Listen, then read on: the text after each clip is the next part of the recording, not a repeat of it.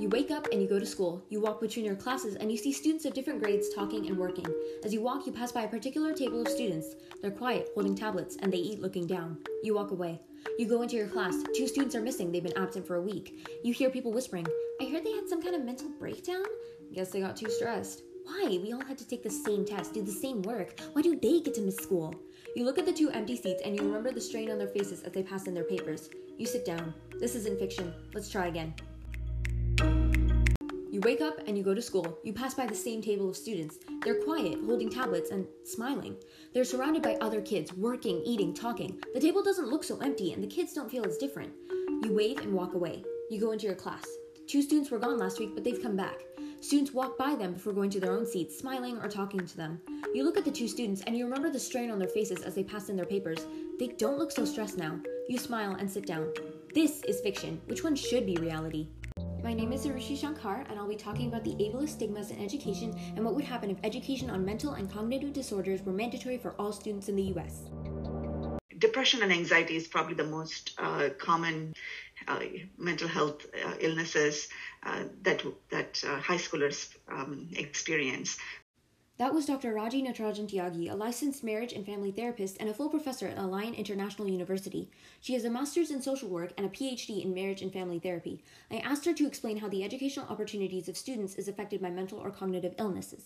Sometimes they might say, oh, this kid has a lot of behavioral problems, so let's put ABA.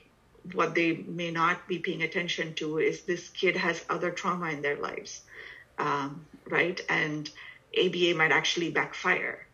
Dr. Raji illustrated that the crux of the issue is lack of knowledge and care. Schools with the capacity to help children with specific issues allow for those students to grow and blossom just as well as their peers.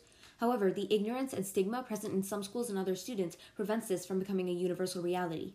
Jordan Zimmerman, an autistic student and advocate for education, wrote an article for the Hechinger Report titled, They Told Me I'd Never Go to College, but I just finished my freshman year. What about all the other students with autism? Explaining her difficulties as a nonverbal student with the lack of resources available for autistic students. In her words, sometimes I don't know what people believe a student like myself is worth. Shouldn't everyone be given the chance to embrace higher education? The clear stigma present in schools prevents the academic opportunities every student deserves, leaving students like Zimmerman to push themselves 10 times harder just to be considered by neurotypical students. Especially now, during the pandemic, students are left without the assistance of teachers and aides and are confined to Zoom meetings and Google Classroom.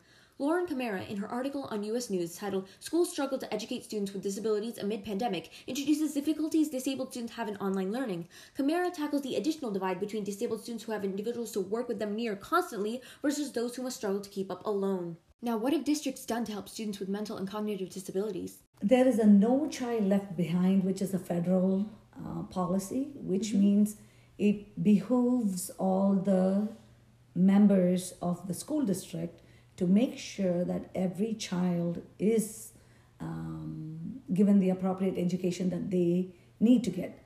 That was Ms. Shanti Narayanan, an active speech pathologist who helps with therapy for young children on the spectrum. She introduced the No Child Left Behind policy, which mandates that schools must consistently test students to ensure their progress is at the level it should be. Another prominent policy, IDEA, Individuals with Disabilities Education Act, works to design a personalized education plan which ensures disabled students receive help for their unique needs. These acts, however, do not erase stigmas present in students and teachers without experiences with disabilities. I want to explore a world where the effort is met on both ends, where neurotypical students receive adequate education on disabled students. Would having specific education on mental and cognitive disabilities be a good idea? It would be nice, I think, if every child is educated on how they can be supportive for these kind of kids.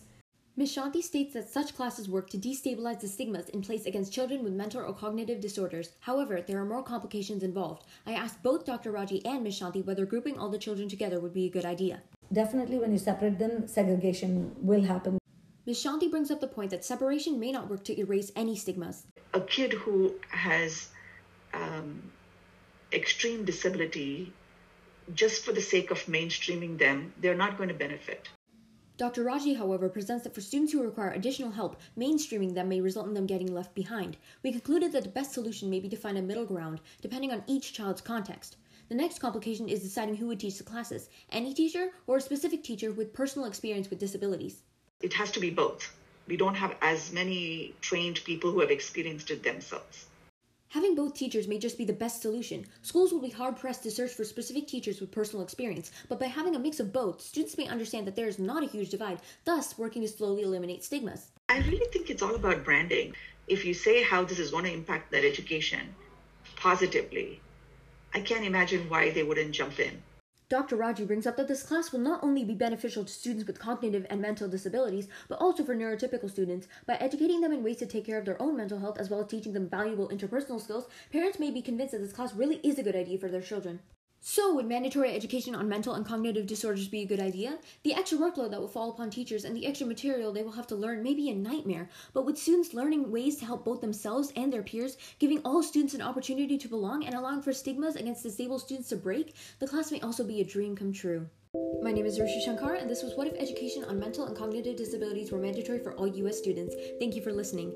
Thank you to Dr. Raji and Ms. Shanti for the interviews, and U.S. News and the Hechinger Report for additional research.